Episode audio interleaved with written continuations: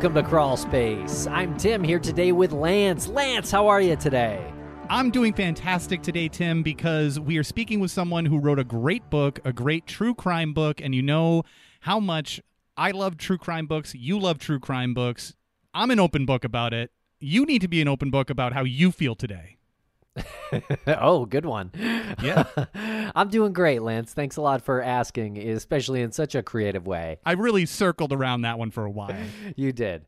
And uh, so we speak with a new friend here today in this episode. Her name is LaDonna Humphrey. She is an author, she's a mom, and she's a private investigator, Lance. And she is really impressive. And she wrote a book called The Girl I Never Knew Who Killed Melissa Witt? and it is about the tragic and unsolved murder of Melissa Witt. She went missing in December of 1994, and her body was discovered about 45 miles away in January of 1995. And we know that LaDonna's done such a great job. She's been working on it for almost a decade now, and the book, like we said, is great. And and as we speak with LaDonna, we just see how much work she's put into this, how much of herself she's given to this particular unsolved murder. She's been working on it for about eight years, so I guess you could say we're going on a decade with this, and she won't stop. Uh, I don't know if she actually said it in this interview, but she is determined to figure out what happened to Melissa Witt. She's almost become like a kindred spirit to her, which I think is incredible. Which I think is an incredible display of empathy. Yeah, it's a yeah, it's a crazy case. Yeah, it is a tragic case, Lance. It seems like it should be solvable, even though technically still unsolved. But LaDonna has been on the case, and I trust her judgment. She's been working with police. Melissa Witt's case is still technically unsolved. So you can check out who killed whokilledmissywitt.com or call 1 800 440 1922 if you have any information on this case. She was found in the Ozark National Forest, and she was 19 years old when her life was taken from her. And be sure to pick up LaDonna's book. You can get that on Amazon. You can just search The Girl I Never Knew, or you can search for LaDonna Humphrey's name. And uh, yeah, again, this one's a really good one. You're not going to be disappointed. And you can also check out LaDonna's site at thegirlineverknew.com. Tim, if I wanted to listen to this episode plus any other episode of Crawl Space ad free, where might I be able to do that?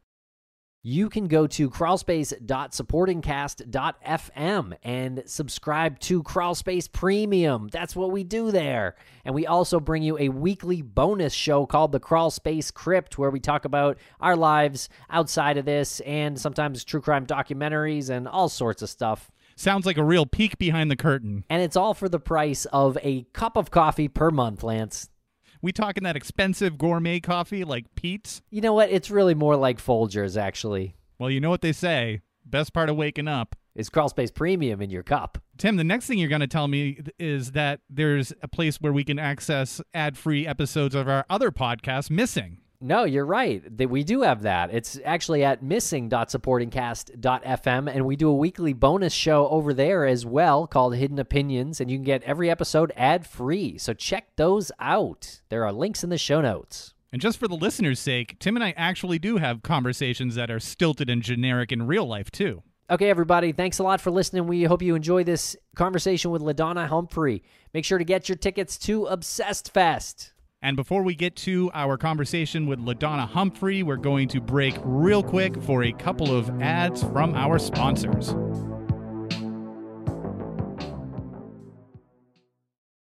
This episode is brought to you by Shopify. Whether you're selling a little or a lot, Shopify helps you do your thing, however you cha-ching. From the launch your online shop stage, all the way to the we just hit a million orders stage. No matter what stage you're in, Shopify's there to help you grow.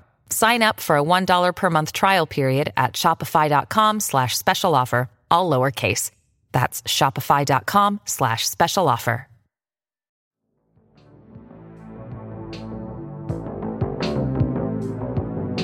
Welcome to the podcast, LaDonna Humphrey. How are you today? I'm great. Thank you so much for having me. You are more than welcome. And you're more than welcome to come on the show uh, at any point in the future, uh, simply because you expressed how nervous you were to speak with us before this interview. And um, it, that did a little bit for the ego. So I appreciate it. I have three favorite podcasts, and you're among the three. So I was completely um, excited about today. So thank you. Thank you. oh, what a coincidence. What are the other two? We'll cancel them. You'll cancel them. Um, True Crime Garage and um, Crimepedia. Okay, canceled. Done. there can only be one. Well, top three. So this is this is uh, my my friends were giving me a hard time today. They said I was fangirling, so maybe I am, but I'm I'm super excited. Well, we're excited too, and to be honest, um, I would be lying if I were to say that I wasn't nervous to speak with you because I always get a little bit anxious speaking with people who have the resume that you do as a writer, an investigative journalist, you're a private investigator, and that's um, something that I really hold in high esteem. So uh, I think the the butterflies are all over the place here. Well, we'll just uh, we'll all be nervous and have a good time at it. Sounds good. well, before we get into Melissa's case, can you tell us a little bit about your uh, history, I guess, being an investigative journalist and a private investigator and an advocate for um, victims of crime.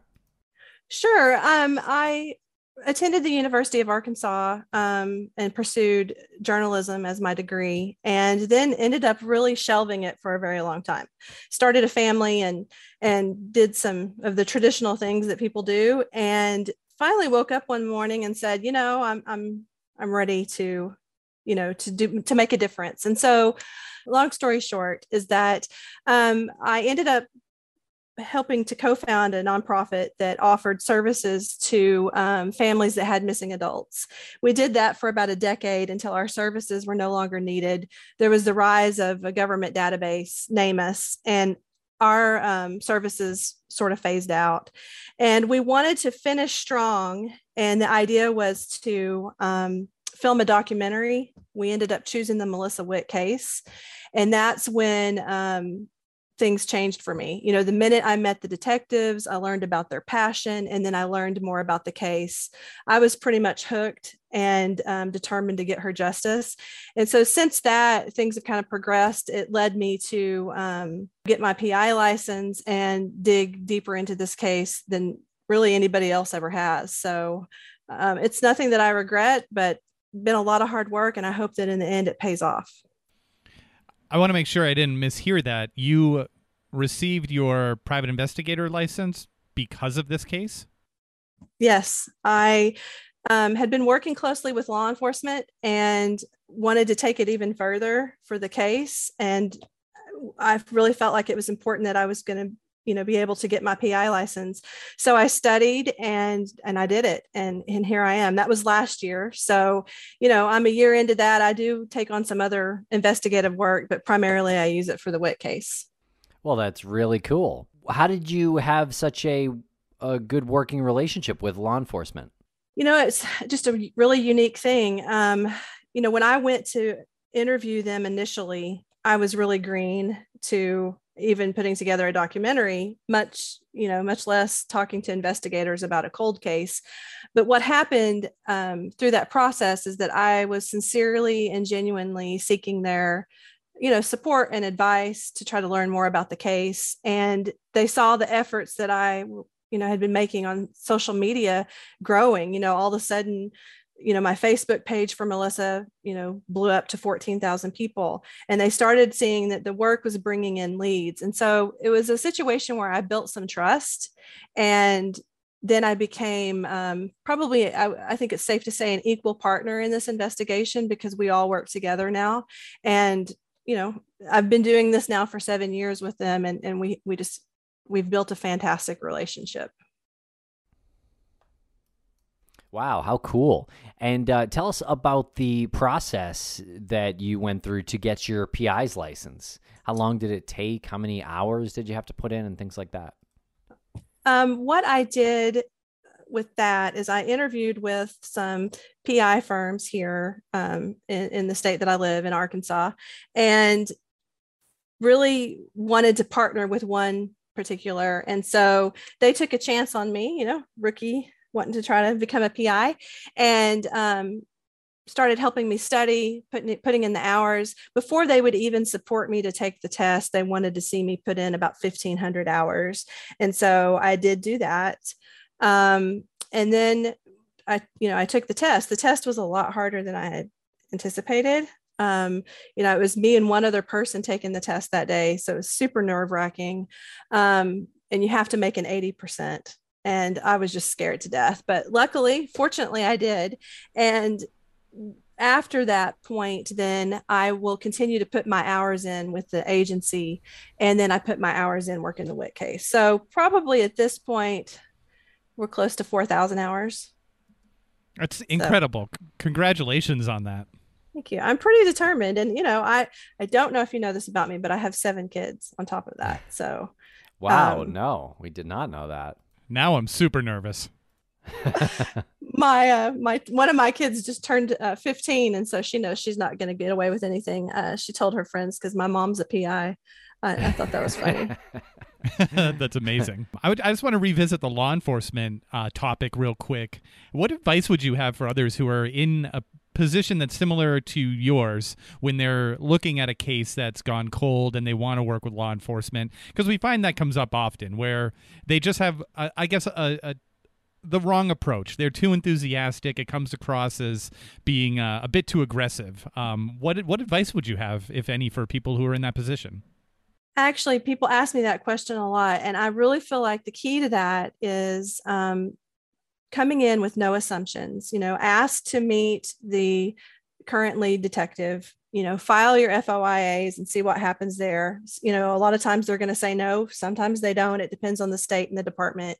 Um, and then, you know, try to build that relationship, but come at it from the perspective that, um, you know, you just want to help you know maybe cite some other examples that you've seen where citizens have gotten involved and been able to bring um, you know exposure to the case i always tell people never tell law enforcement you're going to help them solve the case right? You don't want to put them in a position where they feel that you're coming in knowing everything. And then i suggest that people um, try to get to know the retired detectives if that is the case and, and they're out there and you can still contact them because that's where a treasure of information is going to be. And that's really going to help you learn more about the case. It's going to build some credibility as you um, are able to present information that's you know valuable back to maybe the current lead detective that might be pretty green on the case and i can give you a good example of that you know the current detective on melissa's case was in preschool when she went missing oh wow yeah. So there's a lot of value that this adds to the case when somebody else can come in and kind of bridge that gap. So just a real unassuming, you know, genuine mode is what I was what I suggest to people. Very cool. Well, good work on all that.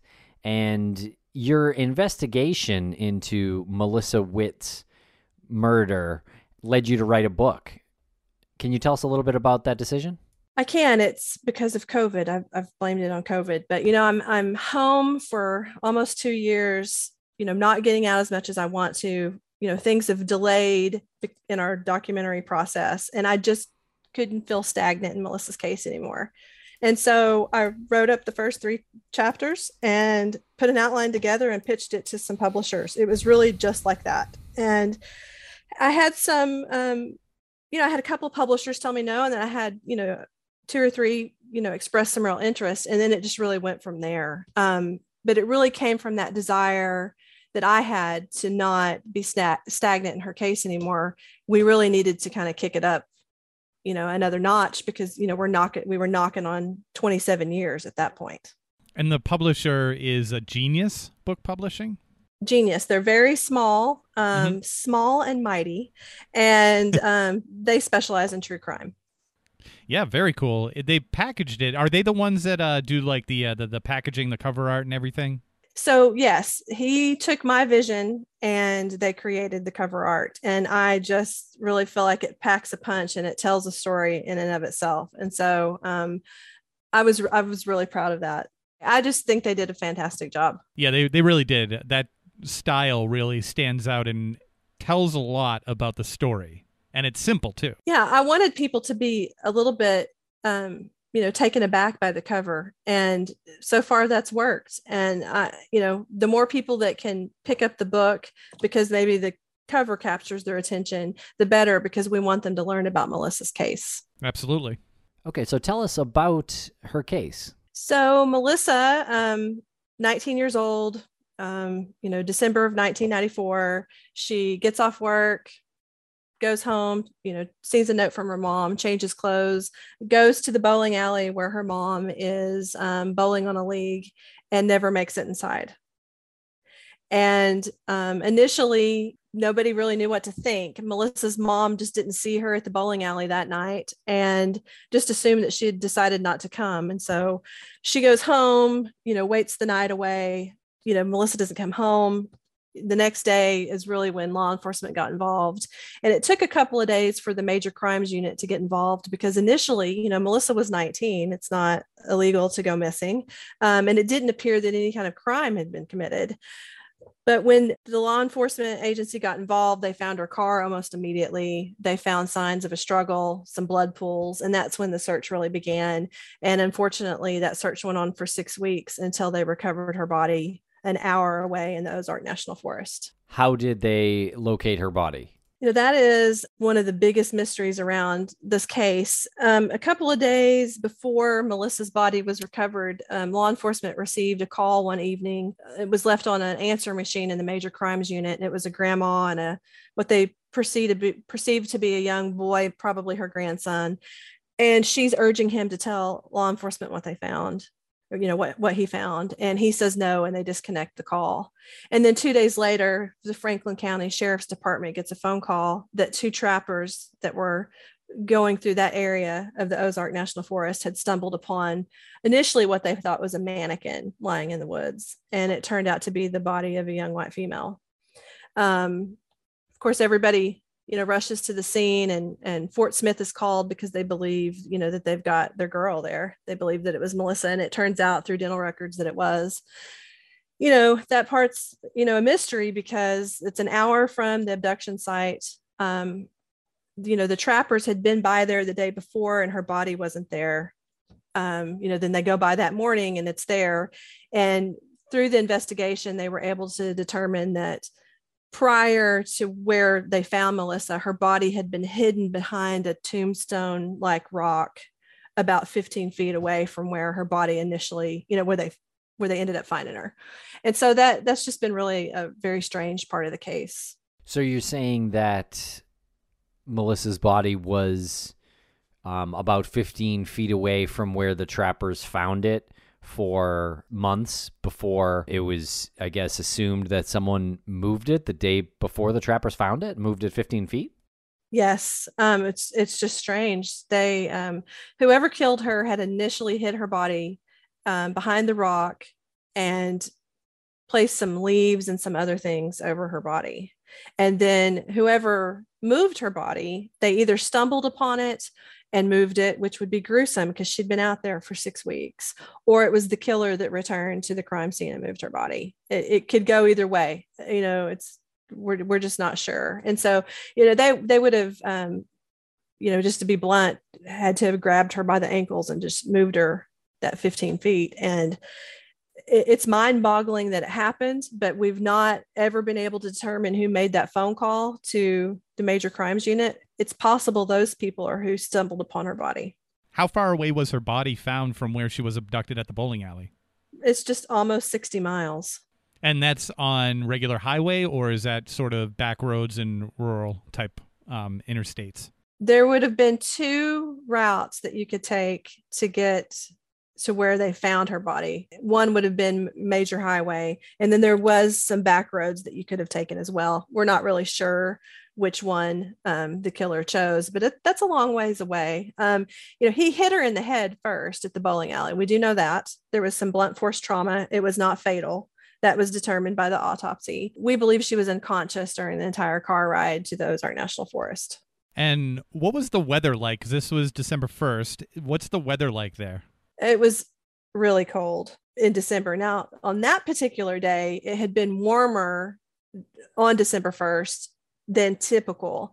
But then it goes right into Arkansas weather's crazy. It could be warm one day and it's going to be cold the next. And so there were several weeks that she was missing that we had freezing temperatures. We had a lot of rain. On the day that she was found, it started out beautiful and then it ended up being this torrential rainstorm with freezing cold weather. So that does a lot to a body that's out into the, you know, in the elements for six weeks.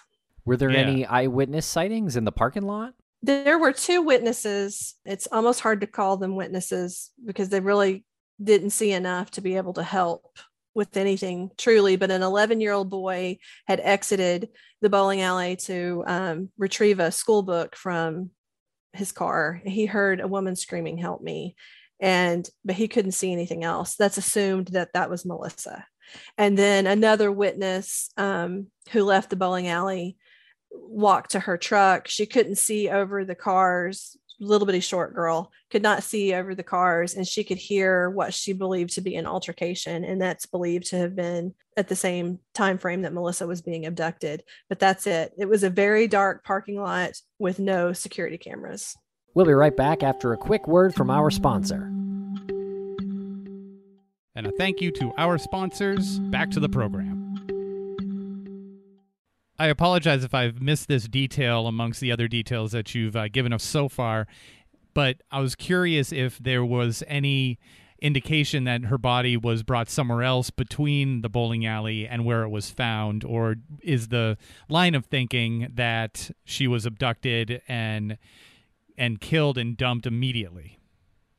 the you know we, we can't say for sure that he didn't make any stops between the bowling alley and the ozark national forest but what we do know is that the autopsy report shows us that she'd most likely been out there from day one and what little food was found in her stomach was what she had had for lunch that day they could determine you know they believed it was the chicken from chick-fil-a so it's really unlikely that anything else happened um, soil and leaves and other things that were th- found far down into her airway because she was strangled face down. Those were native to the Ozark National Forest. So she was either strangled at that location or very close to the location. And then we believe that she was dumped at that particular place because, and I've been there many times, it, it is like a tombstone, this rock that she was behind. And so we think that that meant something to her killer, um, some sort of sick, twisted meaning but yeah, I think it happened pretty quick. Unfortunately, I think there was a sexual assault between there. She was found completely nude. Is that confirmed that there was a sexual assault? Unfortunately, um, it is not confirmed. She had been out in the elements for so long, and um, you know the odd thing about her body is that the upper half was really decomposed and the lower half wasn't. It was because her body was almost folded in half behind that rock. And so there was some small animal activity, nothing large, but there was just not enough to determine if that had happened to her. You said her body was almost folded in half. Are you the the way a body would naturally fold, like would bend over? Yes, very, and that's the way they kind of tucked her in behind the rock. How big was the rock? You said it was like a tombstone, but was it bigger than a tombstone? Well, I mean, it's an oversized rock. So yeah, I guess in all fairness, I'd have to say yes. It's a it's a fairly good sized rock. And the way the the terrain is there behind the rock, it sort of drops down a little bit. And um, I don't know how familiar you are from with Arkansas, but in the Ozark National Forest, it's just it's crazy. It's got inclines and um, you know valleys and and highs, and so it dropped down enough that you weren't you wouldn't you'd be able to kind of tuck her in there like in a, inside a pocket. And you said that it was your belief that maybe this particular location had some meaning for the perpetrator. Is this also the belief of law enforcement? It is. They've always believed that um, the most likely scenario was it was a man that was local to the area or someone that had frequent, frequented the Ozark National Forest to hunt, to fish, to hike. Um, and you know being at that area at that particular place you know that would be a natural resting place you know you you could potentially set up like a deer camp there there's a lot of different things that that could have been to somebody and um, it's pretty eerie being out there honestly Yeah, tell us a little bit more about that. Is there um are there hiking trails right there? Is there a lot of foot traffic in that vicinity right there, immediate vicinity? no this is off of a logging road um, it's it's pretty remote location um, it's it's just and it's way off the main road. You had to have known where you were going to get there, especially under the cover of night, to be able to get there, do what they did, and then get back out. It wasn't just some random serial killer. This this was somebody that knew what he was doing, and so you know it's it's lonely. It's it's a lonely area, and um, it must have been pretty frightening for her. Yeah. How was her body as a Jane Doe connected to her missing persons case? How how did that connection get made? They were able to identify her through dental records pretty quickly. So I think that by the next morning, the assumption was, of course, when they found her, that it was Melissa. There wasn't anybody else with that description missing. Um, but to be sure, obviously, you know, they they had to check the dental records. So, and and then it was just, you know, they had to notify the family. And thinking along the lines that this location could be something or somewhere that a hunter would know. Is there a uh, license that is needed to hunt in that particular section of the national forest? Depending on what season that is, you you know if it's deer season, turkey season, whatever, you, you have to have different kinds of licenses, and so those were checked um, and rechecked. I even went back and checked, you know, digging back into this just to see what might be interesting. So, you know, it's it's possible that um, you know it was somebody that was used to hiking in the area as well or you know college kids often would go deep into the ozark national forest back in the 90s um, you know to drink or to smoke marijuana and so that's that's a possibility too and were there any other attempted abductions or any abductions after the fact or around that time? I know you said that they the assumption was that that was her because there wasn't any other missing person who res- matched that description at the time. But how about after or in like a, a, a larger um, radius? I'm super glad that you asked me that question because nobody ever does. And so I don't get to talk about that. Um, but a, f- a few weeks after Melissa went missing, um, in Van Buren, just the city over, um, a man who was a resident of Ozark tried to kidnap a girl from a parking lot. And inside the van, they found rope and duct tape and, you know, all the things to take a girl. And he was looked at really, really, really closely. You know, he ended up dying I think just before I got involved in this case. And they even tried to talk to him on his deathbed because he would fit the profile. So that did happen. And it does haunt me that that happened because we don't have any real answers to him. And then the second thing that happened six months after Melissa was recovered Morgan Nick went missing from Alma, Arkansas, which is just the town over. She was a six-year-old girl, and that's you know been a uh, you know a case that made national headlines. And so, you know, I know there was an effort for investigators to see if there was a connection between the two cases, but no connection was ever made. And you said Morgan was six years old. She was six. Yes. Was she abducted from a parking lot, or was there some similarity in that? There was some similarity. Um, in terms that it was a parking lot. She was um, at a little league ball game with her mom and was dumping sand from her shoes and was just never seen again. But you know what makes it unlikely is there, there just aren't that many predators. I mean, it happens that are, you know, I guess a crossover, they would take any age, you know, that crime of opportunity. It, it does happen. It's pretty rare and you know the fbi profile pretty confident that morgan was taken by a pedophile that most likely assaulted her and, and murdered her immediately it doesn't mean the cases aren't connected i just think it's pretty unlikely i think we would know that connection by now i, I would like to believe we would yeah i mean the the way that melissa was abducted is so unique i feel like from a, a parking lot you know public area that seems like uh, sort of a high risk maneuver for an abductor or would be killer. Um, so yeah, I, I guess um, it seems like a serial case. I guess is is kind of what I'm saying. Like that person, I would think would have tried that again afterwards, having been successful um, with Melissa's case. You know, I agree with that. You know, I, I think that in all likelihood, what happened is that the person that came to the parking lot that night knew Melissa. They knew each other. there was some sort of confrontation maybe she it was a jilted lover maybe she had spurned some advances and i think an argument ensued because we do know there was an argument i think that um, he did not like how feisty she was and i think out of frustration he hit her on the head. A head wound is going to bleed.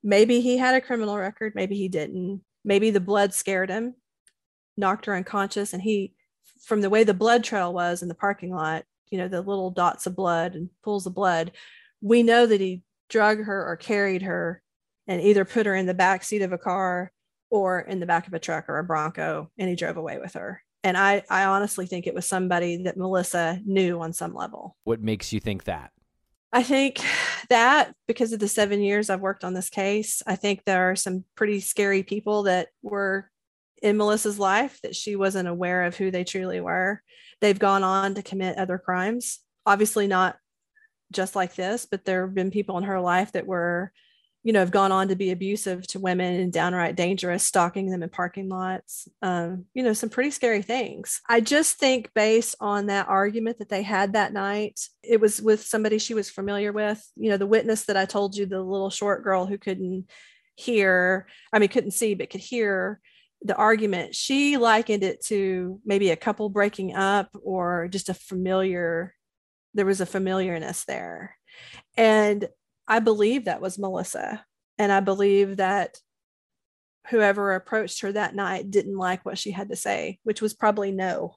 Yeah. And I'm curious what her social circle was like you know and that's um, a lot of people ask me that too and melissa melissa did not have any enemies she was friends with everybody um, she was real active in her church she'd been a cheerleader she was um, pretty popular girl but all of her friends and the people that she grew up with were from all sorts of socioeconomic levels. There was not anybody that melissa would not befriend. And so you know that you know has made it hard when you have to go and and look through some of these people that she was associated with that she was so naive she had no idea about some of the people that she was connected to. You know there were some friends that she had that were into drugs and and some doing some things that she wasn't into but it was just you know i say that to just express that melissa was a friend to absolutely everybody and what about her family situation she lived with her mom um, her mom, she'd always lived with just her mom. Marianne was single and they were exceptionally close. Her dad um, lived in a neighboring state of, of Oklahoma and um, you know they they had a relationship and she had some older half siblings from that relationship but for the most part it was just Melissa and her mom. And uh, any significant others or, or boyfriends that uh, in, in Melissa's life at that time?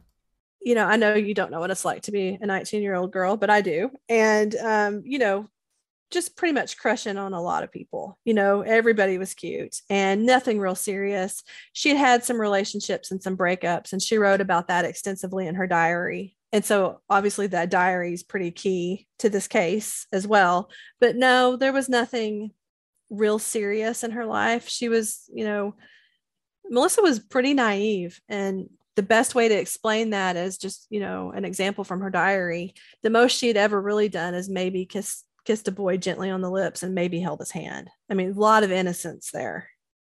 So um, you know you think about that kind of innocence being confronted in a dark parking lot at night and um, you know someone being aggressive that'd be that'd be hard for her to fight. And you did mention that maybe this person didn't like how i think you said feisty or fiery or or just basically didn't like her attitude at the time? Yeah, Melissa wouldn't have been afraid to tell anybody what she thought, and you could see that in her diary. Yeah. She would have said it in a nice way, but she was also very strong-willed. My best guess is that she had had told a potential suitor that she was not interested. Gotcha. You also mentioned that she was active in her church. She was. She and her mom were at church every Wednesday and Sunday and you know wednesday night sunday morning and sunday night and so she um you know had an outlook on life that was different than a lot of people at that time i mean she wasn't you know she wasn't going out and partying and um, having sex and and smoking and doing all those things and so you know i i don't want to make it sound like she was you know, Pollyanna because nobody is, right? But she did have a level of, you know, rose colored glasses that she just didn't really understand yet how the world worked. Have you looked into anybody who might have attended those uh, church? What do you call them? Church uh, sessions? Oh yes, extensively. Yeah. Okay. I've done a lot of um that was actually I'm glad that you said that too because that was one of the first things I thought about because so many predators hide, you know, um behind the the cloak of religion and that was very interesting to me. And uh, were you able to develop some uh, persons of interest or, or suspects from that list? There's a couple of people that um, were interesting it didn't really take us anywhere. There's two really, really interesting people. One has not been named, and it, it is somebody that she knew. And I can't really say a whole lot about that. The other person that is the top suspect in this case is Larry Swearingen from Texas. He was executed in Texas um, in 1998. He kidnapped 19 year old Melissa Trotter from her community college. And in December, almost four years to the day when Melissa Witt was kidnapped. And um, he drove her 60 miles away to the Sam Houston National Forest where he strangled her and left her dead body. Um, turns out that Swearingen was real familiar with Ozark National Forest. His grandparents lived about two hours away from Fort Smith. And we know that he was in Arkansas within days, just days before Melissa, Melissa was murdered. Wow. Okay. So there's some similarities there in the way Swearingen murdered a different um, victim. Enough so that it warranted police to take a really deep dive into that. You know, you've got two 19 year old girls, they look eerily alike. They're both named Melissa, both active in their churches, both at a community college, and then their bodies are found. You know, they're both kidnapped in December, their bodies found in a national forest you know, there's a lot there. And I spent years before Swearingen was executed doing everything I could to find out, you know, if there was a connection. And he was, he ended up being executed in August of 2019 for the Trotter murder. And you're right. Melissa Trotter does bear a bit of a resemblance to Melissa Witt. Oh, it's it's uncanny. And before um you know and swearingen and i had a hate hate relationship. We really did. I would write to him. He would sometimes write me back. He would then issue me a cease and desist and this went on for years. I mean we would i just wanted him to tell the truth give us an alibi of where you were you know something and he wasn't going to do it. But um prior about four months prior to his execution i um, spent every week calling emailing faxing sending letters, doing everything I could to get Montgomery County, Texas to schedule an interview with Swearingen and law enforcement in Fort Smith.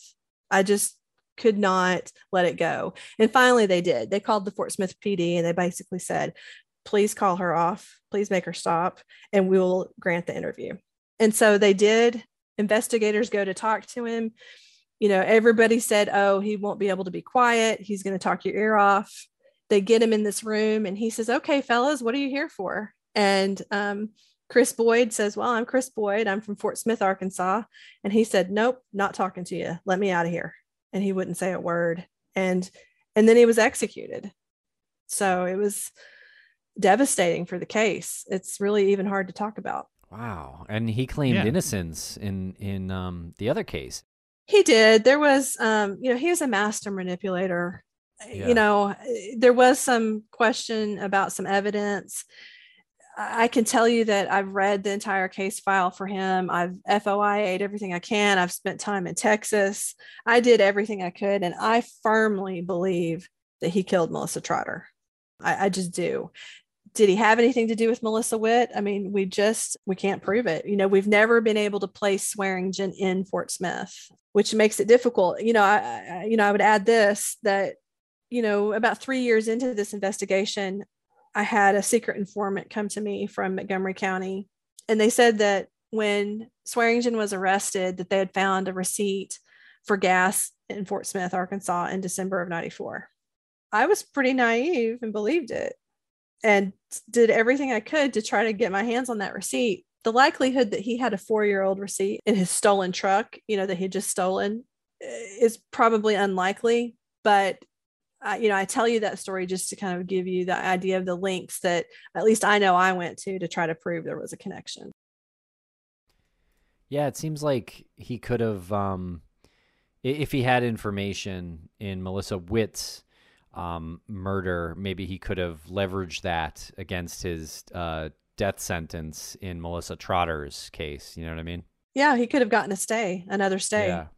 Mm-hmm. Uh, you know, I just I can't explain why he did what he did. You know, I I worry it's because it was you know he had such a volatile relationship with me, and I had pushed so hard to get answers that he just didn't want to talk. I mean, I, I'll never know um, for sure unless we can prove that he was in Fort Smith. It's always going to be a question mark next to his name. And how about Melissa's family? What's their thoughts on him or any other suspect? And while I'm asking this question, I guess I should back it up a little bit and say, what's your relationship with Melissa's family? Her parents are deceased. And um, she does have some cousins that have been in touch with me. They actually came to an event that I spoke at and, um, you know, thanked me for my work on the case. Her her siblings her half siblings are they're much older they're in their 70s i don't really have a lot of contact with them. Um, i think that me being this vocal about the case has been difficult for some of her older family members because they believe that there really isn't going to be justice because she's dead and you can't ever undo that I mean, some they've told me that, and I understand that. They also are very, very religious and believe that Melissa is, you know, her soul is in heaven and that and and that she's fine and they're going to see her again and all of those things. And that's what gets them through the day. And I respect that. And so um, I, I continue to do this work and try to be very respectful of the parameters in which they've set. And you uh, obviously don't have any insight on who the parents ever who like who her mom ever thought might have been responsible for this or or any cousins or anything? So melissa's mom marianne was very very close to the original lead detective on the case jc ryder whom i have a you know we talk every single day and have for years. And so i have that insight um, from him about marianne and really she just leaned on him and law enforcement. I don't really think she had anybody in mind.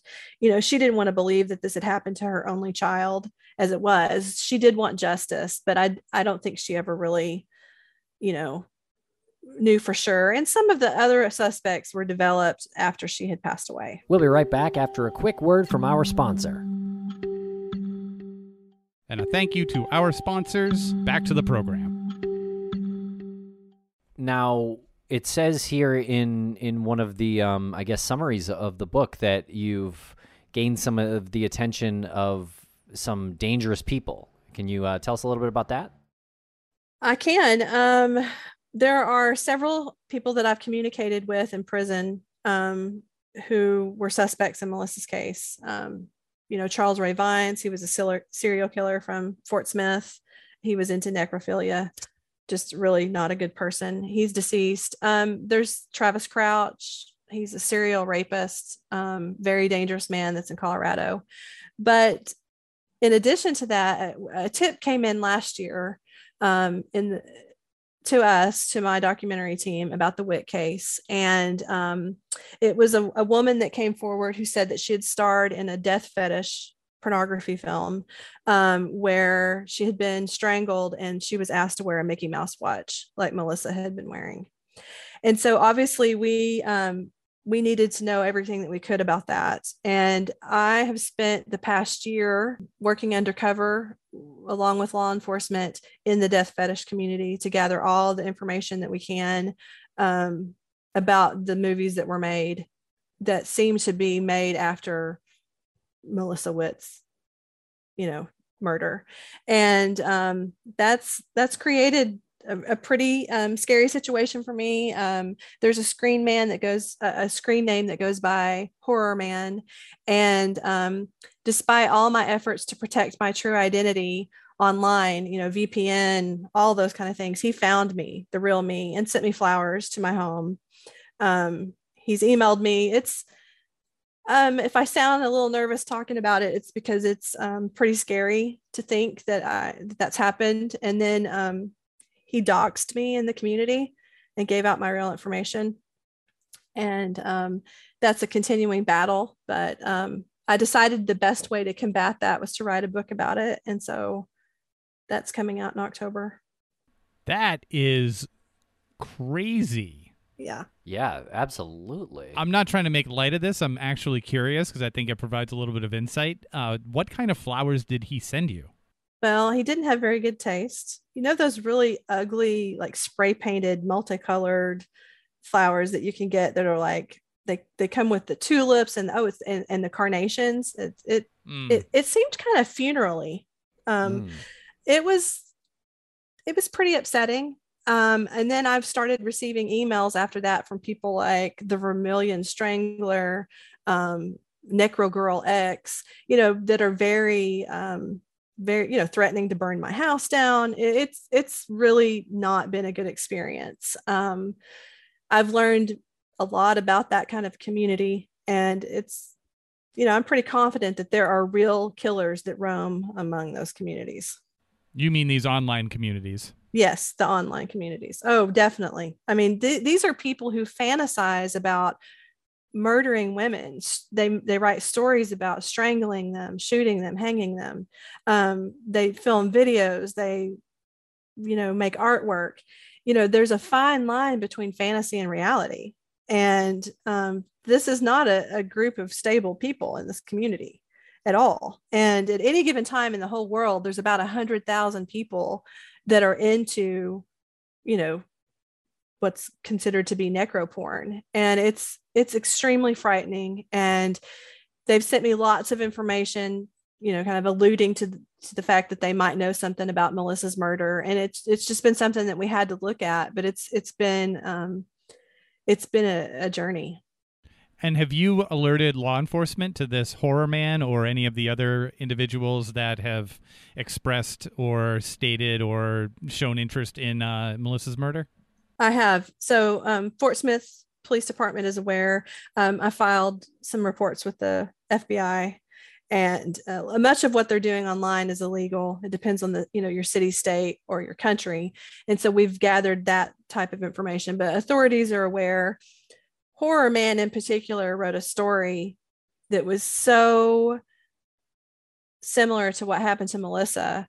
He talked about stalking a girl in a bowling alley parking lot and um, I, you know, I turned that over to authorities. And I, I think it's important to mention that once they realized that I was, you know, I'd gone undercover with these screen names and I was pretending to be one of them, right? Um, when they figured out who I was, three of the online communities shut down. They took the websites down. And so they're hiding something. What that is, I don't know. Is it, is it, and I don't want to say, is it just the necroporn because that's horrible in and of itself is it human trafficking is it murder i i, I don't know Yeah, right. I mean, is it is it one of those or all of those, and then add in a, a few others? yeah and I, I think the reality is is that you know out of those 100000 people i mean you're, you're looking at 5 10 15 could be really into something that's much worse than just fantasy. And um anyway it's it's something that um it has to be talked about. And um and that's you know that's what i'm starting to do because it was a part of the Witt investigation. And what do the police um, that you've been working with uh, say about that? Ha- Have they told you information on that? Have they actually been able to identify that uh, horror man? we have been able to track horror man down so that's been a good thing and so the authorities in his community um, will be dealing with some of the things that happened and that that's a good thing as far as being able to tie this community to the Witt case you know i wish we i could say that we did but we have not been able to you know make make that connection but i think it's important that people know about it because um, I think that there's many things that can be found in that community, and there's lots of movies about about girls that have been murdered that you know we we think are after they're they're making these movies after real crimes. You know, you could argue, well, it's just a movie, but you know, we're this is not normal stuff. This this is pretty frightening. Yeah. And uh, tell us about about your book. You mentioned that uh, you're writing another book. I am. Um, there's so the, the, girl i never knew is the first in the series of who killed melissa witt and so the second book comes out october 28th um, it's called strangled i co-wrote it with um, alicia lockhart she is um, who came forward with the tip and i've worked with her for the past year um, really looking at taking a closer look into the death fetish community and then the third there's a third book coming and it'll come out in 2023 Wow. So the second book is more of a deep dive into that death fetish community? It is. It's um, all about the death fetish community, what we uncovered, what we experienced. Um, you know, we want the we want the readers to decide for themselves what they think, and and then I do talk about um, in Strangled. You know, I start leading up to the third book, which is called Hypnotized, which is going to go into the unnamed suspect in the Witt case. And so my hope is that this series will launch, it'll be out there, it'll be as well received as The Girl I Never Knew has been, and that more information would keep coming in about Melissa's case. That's great. Yeah, fantastic work with that. I love the long-term plan. Yeah. I love the uh, the trilogy of books which enables anybody who is interested not only in Melissa's unsolved murder, but how to go about what you did and where that leads you, and then how to deal with that as well.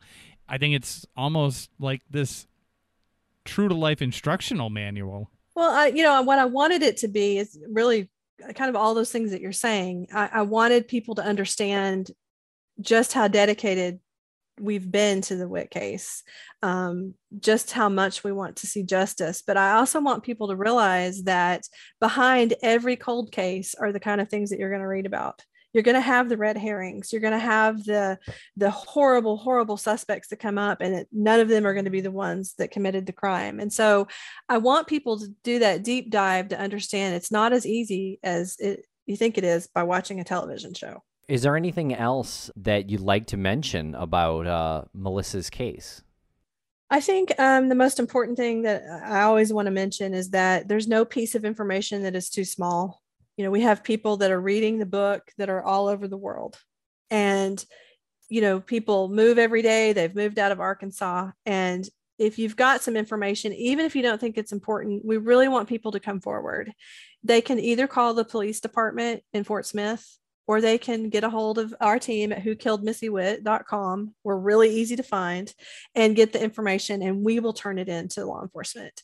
Um, that's the most important thing that I could say um, in this case. And, you know, that's one of the things that I wanted to have happen with the book. And that has happened. You know, our our phone lines have just blown up.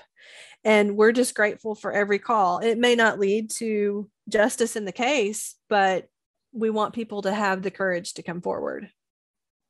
And in your investigation, this is my last question. In your investigation, did you get any indication that this person might have told somebody about this? That this there might be more people out there that know about this or did you get the impression that it was done and this person hasn't spoken a word? I don't think they've spoken a word. I don't think they have um, confessed it to anyone. But I believe, and so do law enforcement, that I've been in contact with the killer on multiple occasions. We we firmly believe that. At this at this point in time, I am the only living person who's been able to communicate with every suspect. I've even the ones that aren't in prison, I've hunted down. I've hunted one down in Nebraska, talked to him and, and that's a unique position to be in and i have a responsibility to try to record all that information in one place and that's really another motivation for the books. But i believe that i talk to the killer pretty regularly. I really do